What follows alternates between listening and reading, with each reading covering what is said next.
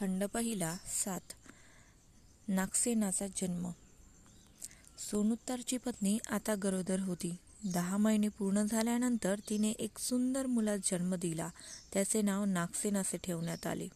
तो वाढू लागला सात वर्षाचा झाला. तेव्हा त्याचे वडील त्यास म्हणाले बाळप्रिय नागसेन आपल्या वंशपरंपरेची विद्या तू शिकावीस. ती विद्या तरी कोणती आहे पिताजी? बाळ नागसेन. तीन वेद आणि दुसरे कलेचे ज्ञान हीच खरी विद्या. पिताजी मी हे सर्व शिकेन. तेव्हा सोनुत्तर ब्राह्मणाने कोण्या एका ब्राह्मण आचार्यास एक सहस्र मुद्रा गुरुदक्षिणा म्हणून दिल्या आणि त्यांच्याकरिता आपल्या घरीच योग्य ठिकाणी नागसेनास शिकवण्याचे आसन लावून दिले. व शिक्षकास म्हणाला हे ब्राह्मण तुम्ही नागसेनास पवित्र वेद धर्म शिकवा. आश्चर्याने नागसेनास वेद मंत्र शिकवण्यास सुरुवात केली. मूळत तल्लक बुद्धी व हुशार नागसेनाने पहिल्या उजळणीतच वेद मंत्र मुखोद्गत केले आणि त्याचा अर्थही पूर्णपणे समजावून घेतला. कोणत्या श्लोकाचे निश्चित स्थान तो अचूकपणे ओळखीत असे? त्यांच्या अंतकरणात एक प्रकारचे वेदासंबंधी दिव्य दृष्टी प्राप्त झाली. त्यातील सर्व शब्दज्ञान अक्षरे व्याकरण आणि वेदातील पात्रांचे चारित्र्य या संबंधी अंतरंग त्यास पूर्णपणे समजले.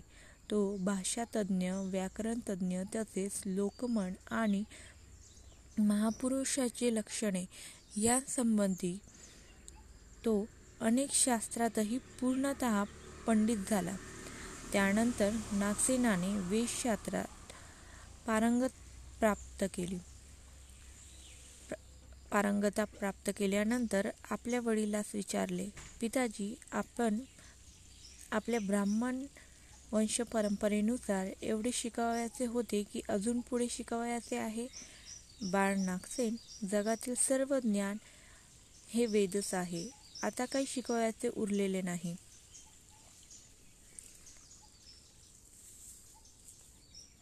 तेव्हा नागसेनाने गुरुसमोर अंतिम उजळणी उजळणी करून घेतली व तेथून तो बाहेर पडला.